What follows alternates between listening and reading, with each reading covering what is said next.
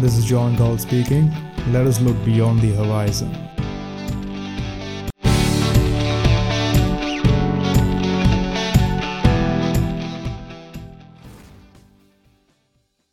तो आज काफ़ी लंबा समय वेट करने के बाद आज मैं बैठा हूँ अपना पहला पॉडकास्ट रिकॉर्ड करने के लिए so welcome to the first podcast for the John Gaul speaking channel आज का जो मेरा पहला टॉपिक मैं डिस्कस करना चाहता हूँ वो है साउंड मनी के ऊपर। बट अपने मेन सब्जेक्ट या अपने मेन टॉपिक में घुसने से पहले मैं जस्ट एक बेसिक इंट्रोडक्शन देना चाहूँगा पॉडकास्ट के बारे में। लाइक बेसिक रीज़न क्या था ये पॉडकास्ट स्टार्ट करने का? या मैंने पॉडकास्ट को as a means of communication क्यों चूज़ किया? सो so, सबसे पहला तो ये है कि मुझे खुद पर्सनली पॉडकास्ट सुनना बहुत ज़्यादा पसंद है। एंड uh, मैंने जो चीज़ नोटिस की regarding podcast as compared to the video content जो कि हमें काफ़ी सारे सोशल मीडिया प्लेटफॉर्म्स पे अभी अवेलेबल है uh, चाहे वो फेसबुक हो या यूट्यूब हो। सो so, उसके साथ दिक्कत मुझे ये लगती है कि वीडियो वीडियो कंटेंट में आपका जो ध्यान है वो लाइक uh, स्क्रीन like पे रहना चाहिए। तो आप ऑडियो तो सुन ही रहे हो सामने वाला आपको क्या एक्सप्लेन करना चाह रहा है? प्लस वीडियो में कुछ प्रेजेंटेशन एंड ऑल चीज़ें रहती हैं तो उन पर लाइक आपको ध्यान देना ज़्यादा ज़रूरी है। पॉडकास्ट में मुझे सबसे सही चीज़ क्या लगती है? आप अपना कोई भी दूसरा काम करते हुए, चाहे आप अपने ऑफ़िस की तरफ़ निकल रहे हैं कार में ड्राइव करते हुए, या आप घर पे बैठे अपना कुछ काम कर रहे हैं, आप किचन में कुकिंग कर रहे हैं, आपको किसी और चीज़ पे अपना जो, कह सकते हैं, अपने जो विजुअल सेंसेस हैं, जो आँखें हैं, उनको फोकस करने की ज़रूरत नहीं है। आप अपना कोई भी दूसरा काम करते हो लाइक पॉडकास्ट सुन सकते हैं this is what I generally do फिर वो चाहे लाइक कुकिंग हो या मैं बैठ के अपने घर पे कोई भी अपना काम कर रहा हूँ या फ्री टाइम पे अगर मैं गेम्स भी खेल रहा हूँ उसके साथ में मैं पॉडकास्ट सुनता रहता हूँ। सो so, ये तो कुछ ऐसी चीज़ें हो गई लाइक like, जिनकी वजह से मुझे पॉडकास्ट एज अ फॉर्मेट काफ़ी ज़्यादा सही लगता है। एंड uh, अगर मैं चैनल का इंट्रोडक्शन देने की बात करूँ so as you already know एक एजुकेशनल चैनल है और जो मेरा पॉडकास्ट है उसकी भी जो थीम है वो एजुकेशनल एंड इंफॉर्मेटिव ही होने वाली है। बाकी यहाँ पे मैं कुछ ऐसी चीज़ें डिस्कस करना चाहूँगा जिसके बारे में हम यूजुअली उतना बात नहीं करते हैं या मैंने नोटिस किया है कि हमारे यहाँ हमारे यहाँ इन द सेंस कि हमारी कंट्री में पर बहुत सारे जो कंटेंट क्रिएटर्स हैं I understand there are lot of good channels बहुत सारे अच्छे चैनल्स हैं जहाँ पे काफ़ी अच्छा कंटेंट मिलता है regarding finance and all this things economics का थोड़ा बहुत डिस्कशन होता है बट ऐसा कोई uh, बहुत ज़्यादा इसमें डीप घुसना नहीं चाहता ना कोई इन चीज़ों में लोग इतना ज़्यादा इंटरेस्ट दिखाते हैं। I don't know why but what I am trying to do is कि मैं इस टॉपिक में थोड़ा ज़्यादा डीप डाइव करके कुछ चीज़ों को डिस्कस करना चाहूँगा from time to time okay and मैंने ऐसा कोई बहुत सर्टेन uh, एक फॉर्मेट अभी तक सोचा नहीं है बट uh, मेरा मानना है कि टाइम के साथ चीज़ें इवॉल्व होती जाएँगी और कहीं ना कहीं धीरे से एक सर्टेन फॉर्मेट खुद ही डेवलप हो जाएगा। तो मैं जो चीज़ें डिस्कस करना चाहता हूँ, उसमें सबसे इम्पोर्टेंट और सबसे जो मेरी फेवरेट टॉपिक ऑफ़ डिस्कशन है वो है मैक्रो इकोनॉमिक्स ओके एंड उसके बाद में मार्केट साइकिल्स एंड फाइनेंस के ऊपर भी थोड़ा डिस्कशन होगा एंड रहेगा ही क्योंकि काफ़ी ज़्यादा लाइक एक इंटर रिलेशनशिप इनकी चलती है फाइनेंस और इकोनॉमिक्स की। और दूसरा जियो तो जियो में बहुत ज़्यादा मैं आई डोंट थिंक मैं बहुत ज़्यादा डेप्थ में उसमें जाऊँगा बट ठीक है, कुछ न्यूज़ कुछ इंपॉर्टेंट न्यूज़ जो हमें लगती है कि भाई जो मैक्रो इकोनॉमिक सिनारी है, उसको अफेक्ट कर सकती है, उस पर कोई इम्पैक्ट ला सकती है तो वो सारी चीज़ें भी हम टाइम टू टाइम डिस्कस करते रहेंगे। बाकी कुछ और इंपॉर्टेंट टॉपिक्स जिस पे मुझे लगता है कि भाई बातें होनी चाहिए डिस्कशन होना चाहिए बट यूजली ऐसा होता नहीं है तो वो सारी चीज़ें भी हम यहाँ पर डिस्कस करेंगे from time to time the only aim of this channel और this podcast is to give information ठीक है? और बहुत सी ऐसी चीज़ें जिनमें मुझे इंटरेस्ट रहा है, जिनके बारे में पढ़ता रहता हूँ। तो मैं जस्ट अपनी एक पूल ऑफ़ इन्फॉर्मेशन है जो मैं लोगों के साथ शेयर करना चाहता हूँ। आज हम डिस्कस करेंगे जिस चीज़ के बारे में, उसे हम कहते हैं साउंड मनी तो पहले हम स्टार्ट करते हैं भाई from the two schools of economics जो दो मेन स्कूल्स कह लीजिए ब्रांचेस कह लीजिए, दो डाइवर्स टॉपिक्स जो हम इकोनॉमिक्स में यूजली डिस्कस करते हैं। एक है ऑस्ट्रियन इकोनॉमिक्स और दूसरा कीनीजियन इकोनॉमिक्स ठीक है? तो पहले हम स्टार्ट करते हैं कीनीजियन इकोनॉमिक्स से। आप कह सकते हैं भी सबसे कॉमन जो स्कूल ऑफ़ थॉट है, जब हम इकोनॉमिक्स की बात करते हैं तो जो कि बेसिकली आपको कॉलेज में पढ़ाया जाता है स्कूल्स में पढ़ाया जाता है, जिनके बेसिस पे थ्रू आउट द वर्ल्ड जो सेंट्रल बैंक्स हैं, वो ऑपरेट कर रहे हैं, वो है Keynesian economics okay Keynesian economics का बेसिकली इसके बारे में डिटेल में आगे चल के हम कभी ना कभी डिस्कस करेंगे। जल्दी ही डिस्कस करेंगे आई गेस सो मैं बस इतना ही बताना चाहूँगा भाई कीनिजियन इकोनॉमिक्स मेनार्ड कीन्स करके काफ़ी फ़ेमस इकोनॉमिस्ट थे जिनका काफ़ी बड़ा रोल था during the great depression okay UK को ग्रेट डिप्रेशन से बाहर लाने के लिए और उस टाइम पे उन्होंने अपना कीनिजियन थ्योरी आगे लाई थी कि कैसे जो ग्रेट डिप्रेशन का समय था, उससे कैसे जो नेशंस हैं, जो कंट्रीज़ उस डिप्रेशन को झेल रही थी, वो कैसे उसे बाहर आ सकती थी। तो उनका ये मानना था कि भाई, उनकी थ्योरी के हिसाब से गवर्नमेंट का जो इंटरवेंशन है during times of financial crisis या financial meltdown economic downturn तो गवर्नमेंट का इंटरवेंशन ऐसे समय पे ज़रूरी है। ज़रूरी किस सेंस में है? एक एक मॉनिटरी स्टिमुलस के सेंस में। मॉनिटरी स्टिमुलस यानी कि मार्केट में मनी मनी प्रोवाइड करना। बल्कि करेंसी कहना ज़्यादा सही होगा। तो मार्केट में करेंसी प्रोवाइड करना जिससे मार्केट में एक डिफ्लेशनरी एनवायरनमेंट जो क्रिएट हुआ है, उसके रिवर्स में मार्केट ऊपर जा सके। डिफ्लेशन में जनरली क्या होता है? चीज़ों के प्राइजेस कम होते हैं और ये देखा गया भी अनएम्प्लॉयमेंट ज़्यादा होता है। मार्केट में हम पैसा फैलाते हैं, चीज़ों के प्राइजेस को स्टेबलाइज करते हैं एसेट के प्राइजेस को हम स्टेबलाइज करते हैं, फिर ऊपर ले जाते हैं और कोशिश करते हैं एम्प्लॉयमेंट बढ़ाने की। ये बहुत ही बेसिक है किनीजियन इकोनॉमिक्स का। सबसे बड़ी दिक्कत मुझे किनीजियन इकोनॉमिक्स के साथ क्या लगती है? यहाँ पे बेसिकली जो मॉनिटरी स्टिमुलस की बात होती है उसकी कोई डिफाइंड लिमिट नहीं है। ये इकोनॉमी या मार्केट को स्टेबलाइज करने के लिए जो सेंट्रल बैंक्स हैं ये infinite amount of currency print कर सकते हैं। अब हम बात करते हैं ऑस्ट्रियन इकोनॉमिक्स की। तो ऑस्ट्रियन इकोनॉमिक्स के बारे में मैं बस इतना ही बोलना चाहूँगा कि आ, ये वो स्कूल ऑफ़ थॉट है इन रिगार्ड्स टू इकोनॉमिक्स जिसमें वो स्कारसिटी पे बिलीव करते हैं ठीक है? क्योंकि उनका मानना है कि भाई किसी भी चीज़ को जो वैल्यू मिलती है वो उसकी स्कारसिटी की वजह से मिलती है। स्कारसिटी यानी कि भाई उस चीज़ की प्रेजेंस कितनी कम है आपके आसपास के एनवायरनमेंट में। नेक्स्ट दो ऐसे वर्ड्स हैं जिनको मैं यूजुअली अलग अलग कंटेक्स्ट में यूज़ करता हूँ और अलग अलग कंटेक्स्ट में यूज़ करना प्रेफर करता हूँ।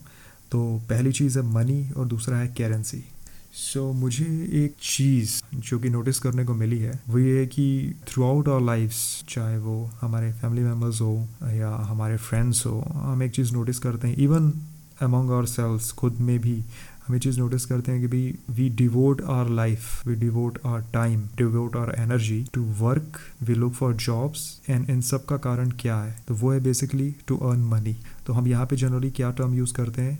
मनी तो हम हो, हमारे फैमिली मेंबर्स हो, हमारे फ्रेंड्स हो, हर कोई इतने लंबे समय तक पढ़ाई करता है कॉलेज से हम डिग्रीज लेते हैं, हम जॉब्स ढूंढते हैं, किस चीज़ के लिए? पैसा कमाने के लिए मनी के लिए. एग्जैक्टली exactly मनी है क्या? ये लोगों को क्लियर नहीं है। वो मनी और करेंसी को जनरली एक ही वे में लेके चलते हैं। तो मैं आज, उस मिथ को मैं बस्ट करना चाहता हूँ कि भाई मनी और करेंसी सेम नहीं है। दोनों अलग अलग चीज़ें हैं। अब, इन दोनों की जो, इन दोनों के जो डिफरेंसेस हैं, वो बेसिकली हम कैसे समझ सकते हैं? वो हम ऐसे समझ सकते हैं कि भाई, किसी भी चीज़ को मनी बनने के लिए या किसी भी चीज़ को करेंसी बनने के लिए कुछ सर्टेन कैरेक्टरिस्टिक्स होती है। कुछ सर्टेन प्रॉपर्टीज़ होती हैं जो उस चीज़ के अंदर होनी चाहिए। सबसे पहले हम करेंसी से हम स्टार्ट करते हैं। किसी भी चीज़ में ऐसी कौन सी प्रॉपर्टीज़ या कैरेक्टरिस्टिक्स होनी चाहिए, जिनके होने के बाद हम उस चीज़ को एज ए करेंसी यूज़ कर सकते हैं। तो पहली चीज़ है भाई it should be a medium of account medium of account यानी कि भाई जो भी आप ट्रांजेक्शन करते हैं, उस करेंसी को कमाते हैं या खर्च करते हैं तो आप उस चीज़ की अकाउंटिंग कर सकें। आप अपने ट्रांजेक्शन्स को बहुत ही आसानी से किसी लेजर पे या किसी खाते पे नोट डाउन करके जो आपका अकाउंट है, उसमें कितना पैसा बाहर गया है, कितना अंदर आया इन चीज़ों की आप अकाउंटिंग कर सकते हैं। दूसरी चीज़ है कि भाई डिविजिबल होना। अब डिविजिबल किस वे में? अभी जैसे मान लीजिए आपके पास फाइव हंड्रेड रुपीज़ का एक नोट है। उस फाइव हंड्रेड रुपीज़ के नोट को अगर मैं चाहूँ तो मैं उसे चेंज करा के भैया पाँच हंड्रेड रुपीज़ के नोट्स रख सकता हूँ। या मैं दस फिफ्टी रुपीज़ के नोट रख सकता हूँ। पचास दस रुपए के नोट रख सकता हूँ। या फिर मैं इन सब का कॉम्बिनेशन रख सकता हूँ। सो so, यहाँ पे क्या है? मैं एक सर्टेन अमाउंट को डिवाइड कर सकता हूँ और छोटे अमाउंट्स में। ये दूसरी कैरेक्टरिस्टिक है। तीसरा है ट्रांसपोर्टेबल ट्रांसपोर्टेबल यानी कि मैं उसे बहुत ही आसानी से एक जगह से दूसरी जगह ले जा सकता हूँ। चौथा like currency should be recognisable recognisable किस वे में? कि भाई उस चीज़ को दूसरा बंदा भाई उसे देखता है। तो वो उस चीज़ को एक बार में पहचान सके, क्योंकि ये करेंसी अगर मैं सौ रुपए का नोट बाहर जाते हुए किसी दुकानदार को दिखाऊँ, या अपने दोस्त को दिखाऊँ, या मैं किसी अनजान आदमी को दिखाऊँ, वो देखते सार समझ जाएगा कि भाई ये सौ रुपए का नोट है। इसकी हंड्रेड रुपीज़ की वैल्यू है, जिसे हम मार्केट में यूज़ कर सकते हैं चीज़ें खरीदने के लिए या कोई भी ट्रांजैक्शन करने के लिए। टेंजिबल टेंजिबल का मतलब क्या? ये एक दूसरी कैरेक्टरिस्टिक है। तो टेंजिबल जो है, इसका मतलब होता है कि भाई एक ऐसी चीज़ जिसे आप छू सको तो अगर हम पुराने कैरेक्टरिस्टिक्स की बात करें बेसिकली इंफॉर्मेशन एज के शुरू होने से पहले करेंसी बेसिकली हम नोट्स या कॉइन्स के फॉर्म में देखते हैं। तो वही वो टेंजिबल होती है, हम उसे फिजिकली अपने हाथ में होल्ड कर सकते हैं।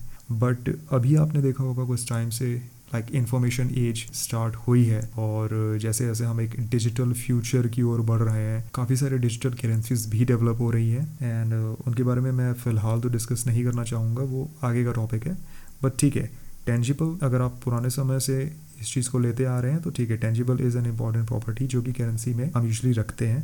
उसके बाद में भाई एक और प्रॉपर्टी होती है जिसे हम बोलते हैं फंजिबल फंजिबल का सीधा सीधा मतलब ये है, भाई मेरे जेब में जो सौ रुपए का नोट है और आपके जेब में जो सौ रुपए का नोट है, हम अगर किसी दुकान में सेम सामान खरीदने के लिए जाते हैं तो भाई मुझे भी उस सौ रुपए में वो सामान उतने ही अमाउंट में मिलेगा जितने अमाउंट में आपको मिलेगा, क्योंकि भाई दोनों सौ रुपये दे रहे हैं। तो मेरे जेब में चाहे वो सौ का नोट हो या आपकी जेब में सौ का नोट हो, उसकी जो परचेजिंग पावर है, जो परचेजिंग कैपेसिटी है, वो दोनों के लिए बराबर है। अब ये तो हो गई सारी करेंसी की कैरेक्टरिस्टिक्स जब हम मनी की बात करते हैं तो इन सारे कैरेक्टरिस्टिक्स को आप एक साथ लीजिए और उसमें एक और कैरेक्टरिस्टिक आप ऐड कर लीजिए।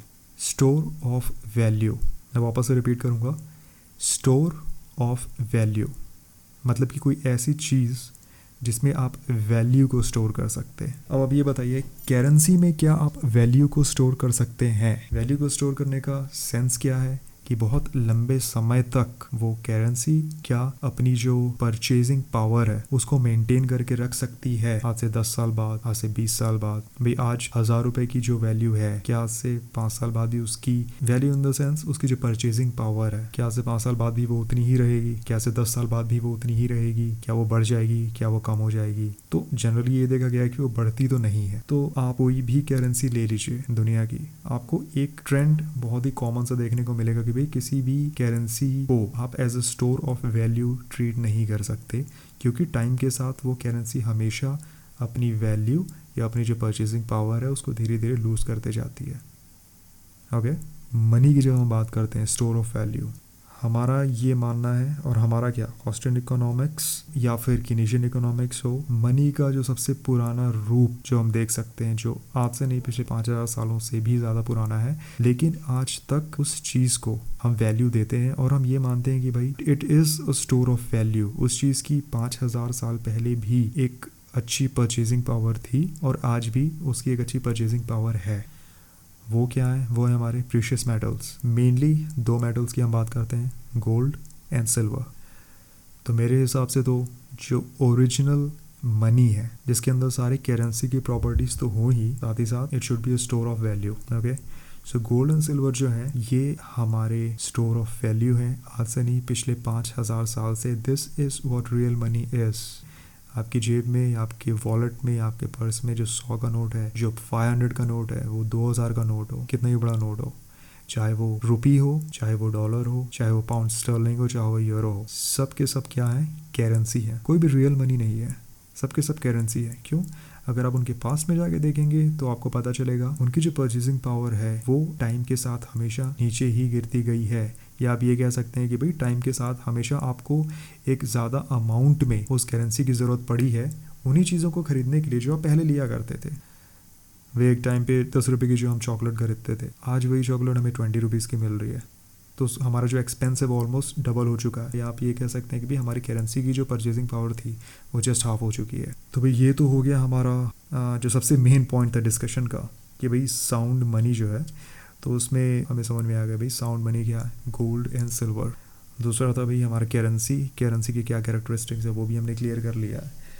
तो इसमें एक और चीज़ अभी रिसेंटली ऐड हुई है, जैसा मैंने इन्फॉर्मेशन एज के बारे में बात की थी। The rich dad poor dad के जो बहुत ही फ़ेमस ऑथर है रॉबर्ट की उनके हिसाब से दे रहा थ्री टाइप्स ऑफ़ मनी पहला उनका कहना है कि भाई government money but government money जो है वो किस किस वे में प्रेजेंट होती है, किस वे में हम लोगों को अवेलेबल है in the form of currency दूसरा उनका कहना है देर इज़ गॉड्स मनी अब वो उसे गॉड्स मनी क्यों बोलते हैं?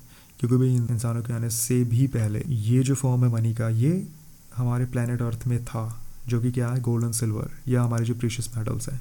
और इंफॉर्मेशन एज में आने के बाद जो अभी एक नई फॉर्म की मनी ओरिजिनेट हुई है, जिसे रॉबर्ट की कहते हैं भाई पीपल्स मनी या जिसके बारे में अभी मैंने बात की थी आपसे डिजिटल करेंसी उसमें भी सबसे इम्पोर्टेंट या आप कह सकते हैं वो करेंसी जिसने एक्चुअली रेवोल्यूशनाइज किया है, या आप ये कह सकते हैं कि भाई वो करेंसी या वो मनी जो हमारे आने वाले कल को एक डिजिटल फ्यूचर की तरफ़ बढ़ाते ले जा रही है okay it is paving a way for a new economic revolution and like devising और it has come up with a new technique to enter an entirely new economic realm तो पहले का जो सिस्टम हम अभी तक देखते आए हैं, पिछले मोर देन हंड्रेड ईयर्स से, वो इकोनॉमिक सिस्टम और आने वाला जो इकोनॉमिक सिस्टम है, वो काफ़ी ज़्यादा अलग होने वाले हैं।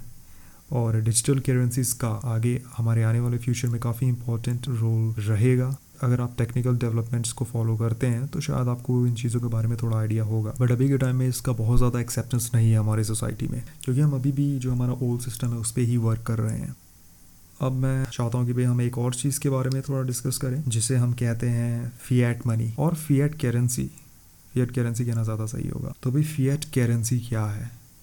फिएट करेंसी का जो बेसिक डेफिनेशन है any currency which has value by decree to have value by decree का मतलब क्या होता है? एक रूलिंग पावर है, जिसका ये कहना है कि भाई, ये जो हम करेंसी इशू कर रहे हैं, इसकी एक सर्टेन वैल्यू है, या फिर इसको आप एज अ लीगल टेंडर अपने ट्रांजेक्शन के लिए यूटिलाइज कर सकते हैं। जैसे कि इंडियन रुपी हो गया यूएस डॉलर हो गया। तो अभी के टाइम पे दुनिया में जितनी भी करेंसीज हैं, किसी भी कंट्री की हो, किसी भी नेशन की हो right right now all of these currencies are nothing but fiat currency अब फिएट करेंसी कैसे बनी? तो फिएट करेंसी बनने के पीछे का भी रीज़न ये है, अगर आप हिस्ट्री थोड़ा पढ़ेंगे तो आपको इस बात का पता चलेगा कि भाई, एक टाइम था जब यूएस डॉलर्स इशू होते हैं। यूएस डॉलर्स कहाँ इशू होते हैं? अमेरिका के सेंट्रल बैंक में, जिसे हम बोलते हैं द फेडरल रिज़र्व तो वहाँ पर जब पहले यूएस डॉलर्स इशू होते थे तो उनकी बैकिंग में गोल्ड को रखा जाता था।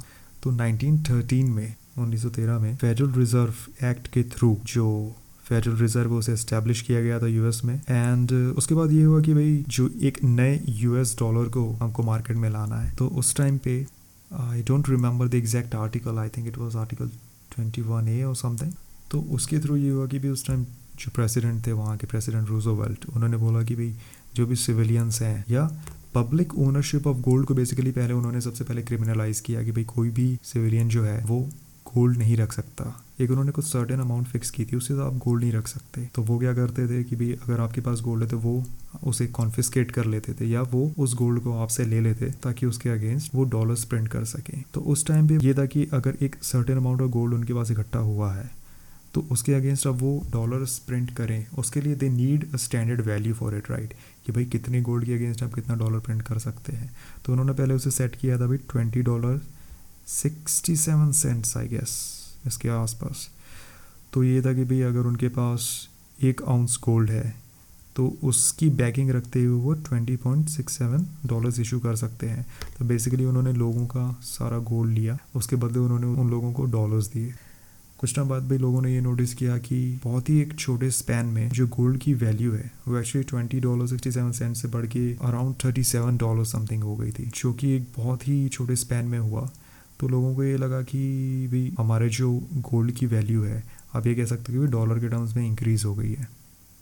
गोल्ड को ओन करना ही वहाँ पे एक क्रिमिनल एक्ट था। तो लोग वहाँ पे अलग से और ज़्यादा सोना तो खरीद नहीं सकते थे। तो लोगों ने उस सिस्टम को कंटिन्यू किया। वर्ल्ड वॉर टू के बाद क्या हुआ? भाई वर्ल्ड वॉर टू के बाद जो दुनिया के नेशंस हैं, जो बड़े नेशंस हैं वेस्टर्न कंट्रीज़ हैं, उन्होंने एक कॉन्फ्रेंस रखी Bretton Woods conference and Bretton Woods conference में बेसिकली ये डिसाइड किया गया कि भाई जो यूएस है यूएस को एक इकोनॉमिक पावर के रूप में एक्सेप्ट कर सकते हैं और यूएस की जो करेंसी है यूएस डॉलर है, इसे हम वर्ल्ड की रिज़र्व करेंसी मान के रख सकते हैं। वर्ल्ड की रिज़र्व करेंसी बनने से भी क्या हुआ कि जो भी इंटरनेशनल ट्रेड्स होते, जो भी इंटरनेशनल ट्रांजेक्शन होते, उसमें यूएस डॉलर्स की ज़रूरत पड़ती। तो वेस्टर्न नेशंस इस चीज़ को लेके अग्री हुए कि ठीक है, हम यूएस डॉलर को एज ए रिज़र्व करेंसी रखते हैं। क्योंकि उनका ये मानना था कि भाई, जो फेडरल रिज़र्व में यूएस डॉलर्स की प्रिंटिंग हो रही है तो एवरी यूएस डॉलर हर यूएस डॉलर जो है, उसके पीछे गोल्ड की बैकिंग है। इसलिए लोगों का काफ़ी ज़्यादा भरोसा था उस पर अब कुछ टाइम बाद I think around nineteen sixties nineteen fifties या नाइनटीन सिक्सटीज़ के आसपास, जो फ्रांस के उस टाइम के जो प्राइम मिनिस्टर थे, उन्होंने ये चीज़ नोटिस की कि भी इंटरनेशनल मार्केट में अगर देखा जाए तो यूएस डॉलर की जो सर्कुलेशन है, वो एक्चुअली काफ़ी ज़्यादा है। तो उन्हें ये लगा कि भाई इवन दो यूएस ने, उस टाइम क्या हुआ था भाई सेकेंड वर्ल्ड वॉर के टाइम पे यूएस जो था, वो काफ़ी ज़्यादा कंज्यूमर गुड्स से कंज्यूमर प्रोडक्ट सप्लाई करता था यूरोप में। क्योंकि उस टाइम पे भी जो यूरोपियन नेशंस थे, वो सब तो वर्ल्ड वॉर में बिज़ी थे। तो वर्ल्ड वॉर टू के टाइम ये था कि भाई जो कंज्यूमर प्रोडक्ट्स बनाने वाली इंडस्ट्रीज़ हैं या फैक्ट्रीज़ हैं, अब वहाँ पे गन्स बन रही थी वेपन्स आर्टिलरीज टैंक्स बन रहे थे। तो भाई कंज्यूमर प्रोडक्ट्स मिलता कहाँ से? तो क्योंकि भाई सारे नेशंस वॉर में बिज़ी थे कंज्यूमर गुड्स का प्रोडक्शन ज़्यादा हो नहीं रहा था तो उन्हें वो चीज़ें सारी इंपोर्ट करनी पड़ती थी कहाँ से? यूएस से। और जो भी पेमेंट था यूएस भाई उनसे वो गोल्ड में लेता था। तो यूएस के पास वेस्टर्न यूरोप का ऑलमोस्ट ऑलमोस्ट सारा गोल्ड आ चुका था। अब जब फ्रांस के प्राइम मिनिस्टर ने आगे चल के ये चीज़ नोटिस की, भाई इंटरनेशनल मार्केट में जो यूएस डॉलर्स इतने ज़्यादा घूम रहे हैं तो उन्हें ये डाउट हुआ कि भाई एक्चुअली इनकी जो सर्कुलेटिंग सप्लाई है, वो इनके पास जो भी भाई गोल्ड रिज़र्व हो बट उस टाइम पे गोल्ड की जो वैल्यू चल रही थी, उसके कंपैरिजन में इनकी सर्कुलेटिंग सप्लाई तो बहुत ज़्यादा लग रही है। ये डाउट उन्होंने अपने बाकी कुछ यूरोपियन नेशंस के साथ भी शेयर किया। उन्होंने फिर उस टाइम पे ये डिसाइड किया कि भाई हम ये करते हैं कि भाई, क्योंकि हमारे मार्केट में भी हम यूएस डॉलर्स यूज़ कर रहे हैं तो हम ऐसा करते हैं कि भाई इन यू एस डॉलर्स का हम वापस यू एस भेजना चालू करते हैं और उसके बजाय हम उनसे वापस से गोल्ड खरीदना स्टार्ट करते हैं। उस टाइम पे एक चीज़ चलती थी जिसे हम बोलते हैं भाई गोल्ड विंडो गोल्ड विंडो कहते हैं कि उस टाइम गोल्ड विंडो ओपन थी. यानी कि अगर आपके पास यूएस डॉलर है तो आप उस यूएस डॉलर को बेसिकली यूएस डॉलर एक रिसीट की तरह काम करता था. अब अगर आप लॉन्ड्री पे जाते हैं, आप वहाँ पे भी अपना एक कोट या ब्लेजर देते हैं ड्राई क्लीन करने के लिए. आपको उसके अगेंस्ट जो वर्कर है या ओनर है, वो आपको एक रिसीट देता है कि भाई आपका ब्लेजर अभी मेरे पास है. तीन दिन बाद आप आइए ड्राई क्लीन करके ये रिसीट मुझे दीजिएगा तो इसके अगेंस्ट मैं आपको आपका ब्लेजर लौटा दूँगा. सेम वे में डॉलर किस वे में फ़ंक्शन करता था? एज अ रिसीट कि भाई, अगर आपके पास डॉलर है, आप डॉलर लेके आइए आप हमें, जो आपके पास डॉलर है, वो दे दीजिए, हम आपको उसके अगेंस्ट गोल्ड दे देंगे। जब यूरोपियन नेशंस ने ये चीज़ की तो उस टाइम पे जो प्रेसिडेंट निक्सन थे, उन्हें ये चीज़ पहले से क्लियर थी कि एक्चुअली जो यूएस है, वो अपने पावर का गलत यूज़ कर रहा था। किस वे में? कि भाई, उनके पास एक्चुअली इतनी गोल्ड बैकिंग नहीं थी जितनी वो करेंसी प्रिंट कर रहे थे। सो so, बताया जाता है कि भाई उनके पास जो गोल्ड बैकिंग थी उससे ऑलमोस्ट एट टाइम से उससे ज़्यादा करेंसी वो ऑलरेडी प्रिंट कर चुके थे। तो प्रेसिडेंट निक्सन को भाई इस चीज़ का रियलाइजेशन हुआ या आभास हुआ कि भाई अगर जो भी इंटरनेशनल मार्केट में यूएस डॉलर्स घूम रहे हैं उसमें से one by eighth US dollars भी वापस अगर हमारे गोल्ड विंडो के थ्रू भाई हमारे पास वापस आते हैं तो हमारा जो भी गोल्ड रिज़र्व है it is going to be depleted हमारा सारा गोल्ड रिज़र्व खत्म हो जाएगा। तो जिस टाइम पे बहुत फायरसली यूरोपियंस यूएस डॉलर दे के वापस अपने गोल्ड को बाय बैक कर रहे थे। उस टाइम पे 1971 1971 the date was fourteen August I guess so उस टाइम पे प्रेसिडेंट निक्सन ने वो गोल्ड विंडो को क्लोज कर दिया। ठीक है गोल्ड विंडो क्लोज होते ही क्या हुआ? ब्रेडन वुड्स कॉन्फ्रेंस पे ये चीज़ जो रखी गई थी कि गोल्ड को हम स्टैंडर्ड मानते हैं, जिसके अगेंस्ट यूएस डॉलर की प्रिंटिंग होती है। और यूएस डॉलर को स्टैंडर्ड मान के दुनिया की हर दूसरी जो करेंसी है, वो क्या करेगी? ट्रेड करेगी या अपने ट्रांजेक्शन करेगी? जैसे ही प्रेसिडेंट निक्सन ने इस गोल्ड विंडो को क्लोज किया यूएस डॉलर के अगेंस्ट जो भाई गोल्ड की एक सिक्योरिटी थी, वो उसी टाइम इवेपोरेट हो गई, उसी टाइम वो वहाँ से गायब हो गई। अब क्या हुआ? यूएस डॉलर के अगेंस्ट क्या बचा? भाई, कुछ भी ना। यूएस डॉलर के अगेंस्ट इट्स जस्ट एयर कोई गोल्ड की बैकिंग नहीं है, कुछ भी नहीं है। जैसे ही गोल्ड की बैकिंग ख़त्म हुई है, जैसे ही एक स्टोर ऑफ़ वैल्यू का बेसिकली जो एक पिलो था यूएस डॉलर के पीछे, वो जैसे ही हटा, उसी टाइम पे US dollar became what it became a fiat currency यानी कि करेंसी के, एक ऐसी करेंसी जिसकी बैकिंग में कुछ भी नहीं है। सिर्फ़ आपको ये बोला जाता है कि भाई उसकी एक वैल्यू है और क्योंकि गवर्नमेंट कहती है कि भाई उसकी एक वैल्यू है तो आप मानते हैं कि चलो ठीक है, हम अपने एवरीडे ट्रांजेक्शन्स के लिए इस करेंसी को यूज़ कर सकते हैं। But it is it is just a currency it is it is a fiat currency इसकी बैकिंग में कुछ भी नहीं it is not real money तो ये तो एक बहुत ही ब्रीफ हिस्ट्री थी मॉडर्न हिस्ट्री कह लीजिए. मे बी आगे चल के थोड़ा डिटेल में हम इसके बारे में और ज़्यादा डिस्कस करेंगे. बट मैंने बोला कि भाई, जब हम साउंड मनी की बात कर रहे हैं तो क्यों ना थोड़ी सी फाइनेंशियल हिस्ट्री का एक ग्लिम्स ले लिया जाए. तो आज का पॉडकास्ट का हमारा मेन टॉपिक जो था, अभी साउंड मनी वो आई रियली होप आप लोगों को क्लियर हो गया है. और क्योंकि ये मेरा फ़र्स्ट पॉडकास्ट है, ये फ़र्स्ट रिकॉर्डिंग है, मैं टाइम के साथ चीज़ों को भाई इम्प्रूव करता रहूँगा। बाकी जो मैंने इस पॉडकास्ट के हिसाब से जो अपने नोट्स बनाए थे, उसमें सारी चीज़ें मैं ऑलरेडी टिक कर चुका हूँ। चाहे वो ऑस्ट्रेलियन इकोनॉमिक्स और किनीजियन इकोनॉमिक्स हो, दोनों के बीच का डिफरेंस क्या है? स्कारसिटी और इन्फिनिट सप्लाई मनी और करेंसी के बीच का डिफरेंस क्या है? गोल्ड एंड सिल्वर क्यों हम आज भी इनकी, इनको इतना वैल्यूबल मानते हैं? भाई आने वाला जो हमारा फ्यूचर है, जो कि एक डिजिटल फ्यूचर होना चाहिए। उसमें किस टाइप की मनी किस टाइप की करेंसीज हम यूज़ कर सकते हैं। या एक और प्रॉपर्टी मैं बताना भूल गया कि मनी मनी का ये रहता है कि it it is a liquid commodity liquid commodity क्या होता है? उसकी मार्केट में बहुत ज़्यादा डिमांड है और उसमें आप बहुत ईजिली ट्रांजेक्शन्स कर सकते हैं। तो अगर आपके पास सोने का एक सिक्का है ओके सोना क्या है? गोल्ड को हम एज ए कमोडिटी लेते हैं, है ना? गोल्ड इज़ ए कमोडिटी तो अगर आपके पास सोने का एक सिक्का है तो उस सोने के सिक्के को भी आप कहीं पर भी ले जा सकते हैं और आप बहुत सारे टाइप के डिफरेंट ट्रांजेक्शन्स उसे यूज़ करके कर सकते हैं। चाहे आपको नॉर्मल शॉपिंग करनी हो या आपको कोई भी सामान लेना हो, किसी बिज़नेस से लेना हो या किसी इंडिविजुअल से लेना हो, आप बहुत सारे टाइप के ट्रांजेक्शन्स कर सकते हैं। क्यों? क्योंकि गोल्ड की एक्चुअली बहुत ज़्यादा डिमांड है, उसकी मार्केट में लिक्विडिटी बहुत ज़्यादा है, लेकिन उसी के अगेंस्ट भी अगर आप एक बैरल ऑयल लेके घूमेंगे, और मार्केट में एक बैरल ऑयल लेके तो पहली बात आप निकलेंगे नहीं। अगर आप निकलते हैं तो ये हो जाएगा कि भाई क्या जिस शॉप में आप गए हैं, चाहे वो कोई शोरूम हो या किसी एक इंडिविजुअल के पास आप गए हैं कि भाई मुझे ये सामान चाहिए, उसके अगेंस्ट मैं आपको एक बैरल ऑयल दूँगा आई डोंट थिंक कोई भी बिजनेसमैन कोई भी इंडिविजुअल कोई भी स्टोर ओनर उस बैरल ऑफ़ ऑयल को आपसे एक्सेप्ट करेगा तो इस टाइप की जो कमोडिटीज़ होती हैं, मेरे से ऑयल है, इनकी मार्केट में डिमांड है बट एक डिफरेंट वे में ओके? और गोल्ड एंड सिल्वर की जो मार्केट में डिमांड में है वो बिल्कुल दूसरी वे में है। ये एक इंपॉर्टेंट पॉइंट था जो मैंने बोला कि भाई इससे पहले डिस्कस करना भूल गया था। तो इस पॉइंट को भी हम कवर कर लेते हैं। इसके अलावा बिफोर एंडिंग दिस पॉडकास्ट मैं बस यही बोलना चाहूँगा कि भाई रियल मनी जो है रियल मनी गोल्ड सिल्वर इसमें मैं बिटकॉइन को भी ऐड करना चाहूँगा और उसके बारे में आगे चल के हम डिस्कस करेंगे। तो ये ऐसी चीज़ें जिन्हें आप स्टोर करके रखना चाहेंगे। आप कभी भी करेंसी को स्टोर करके नहीं रखना चाहेंगे, क्यों? सबसे बड़ा टेक अवे पॉइंट यही है, क्योंकि करेंसी के बैकिंग में पहली बात, कोई सॉलिड कमोडिटी नहीं है, कोई सॉलिड एसेट नहीं है। दूसरा करेंसी की कोई सप्लाई फिक्स नहीं है, वो टाइम के साथ बढ़ती ही जाती है। तीसरा सेंट्रल बैंक्स करेंसी प्रिंट करते रहेंगे, जिसकी वजह से उसकी परचेसिंग पावर हमेशा कम होगी। चौथा currency is not a store of value okay तो हमेशा इस बात को याद रखिएगा currency is for transaction purposes only easy transaction करने के लिए ही करेंसी का एक्चुअल यूज़ है और एक्चुअल यूज़ होना चाहिए। कभी भी आपकी जो मेहनत है, आप जो एनर्जी इन्वेस्ट करते हैं किसी भी काम को करने के लिए, चाहे वो अपना ऑफ़िस का काम हो फ़ील्ड वर्क हो डे जॉब हो, जिस वे में भी हो फ़िज़िकल वर्क हो मेंटल वर्क हो, एक सर्टन अमाउंट ऑफ़ एनर्जी आप इन्वेस्ट कर रहे हैं। उस एनर्जी को आप चैनलाइज करना चाहेंगे किस चीज़ में? पहले तो उस एनर्जी से you want to be productive और किसी भी चीज़ का प्रोडक्शन करने के बाद भाई जो आपका एक फ़िज़िकल या मेंटल इनपुट रहा है, उस चीज़ को आप स्टोर करके रखना चाहेंगे। आप नहीं चाहते कि भाई आपने जो इतनी एनर्जी इन्वेस्ट की है, उसकी कोई वैल्यू ना रहे। तो आप अपनी एनर्जी को किसी ऐसी चीज़ में स्टोर करके रखना चाहेंगे, जिसकी वैल्यू टाइम के साथ कम होती जाए, या किसी ऐसी चीज़ में जो बहुत लंबे समय तक अपनी वैल्यू को होल्ड करके रख सके मेंटेन करके रख सके।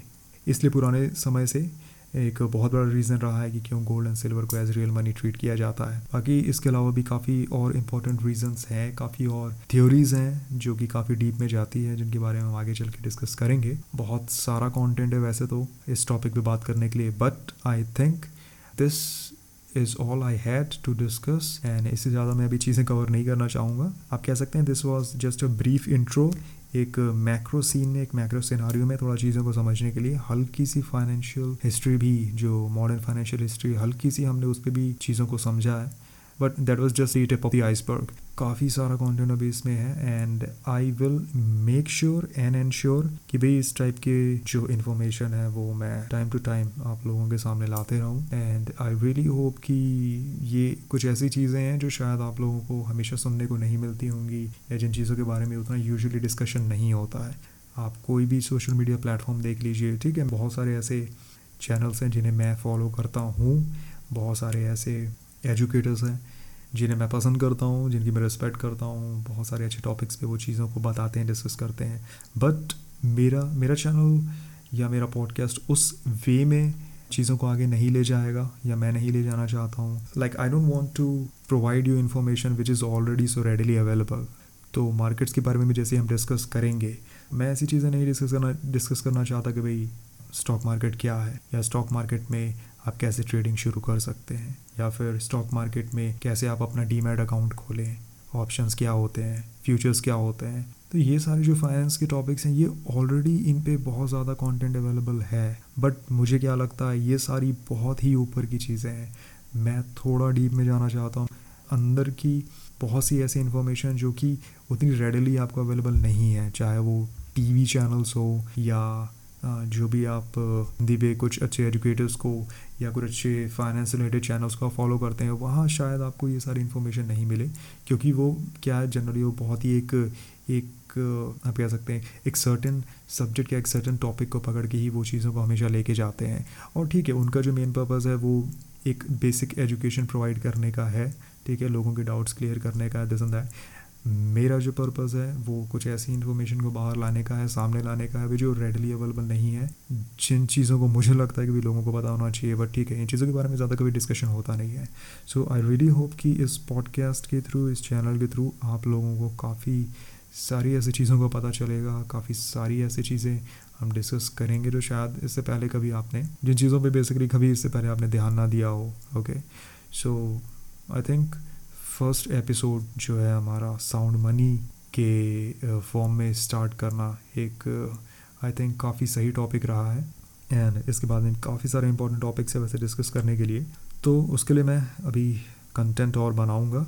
And I don't know next podcast पर HEPS within this week या नेक्स्ट वीक मैं रिकॉर्ड करता हूँ। उसके अलावा भाई कुछ इंपॉर्टेंट अगर कुछ ऐसे इवेंट्स होते हैं तो मैं वो चीज़ें भी यहाँ पे शेयर करूँगा। और लाइक इस पॉडकास्ट को हिंदी में रखने का सबसे बड़ा रीज़न भी यही है कि भाई बहुत से ऐसे टॉपिक्स हैं जो यहाँ पे मैं डिस्कस करना चाहता हूँ जिसका कंटेंट हिंदी में उतना रेडली अवेलेबल नहीं है।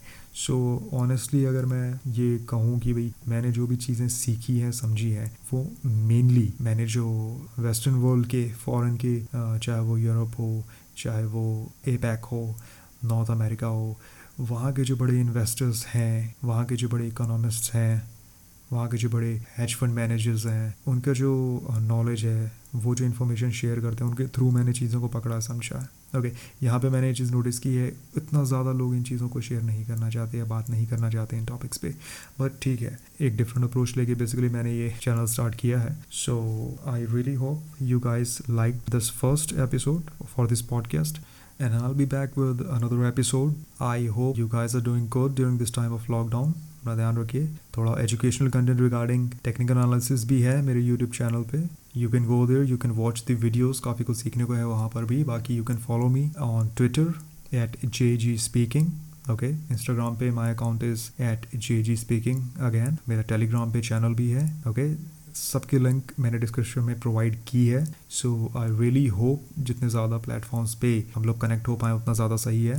बिकॉज़ काफ़ी अलग अलग टाइप की इंफॉर्मेशन अलग अलग टाइप के प्लेटफॉर्म्स पे स्प्रेड करता हूँ और अलग वे में मैं सारे प्लेटफॉर्म्स को भी यूटिलाइज करने की कोशिश करता हूँ। So I hope you guys are having a great day and take care of your self see in the next episode cheers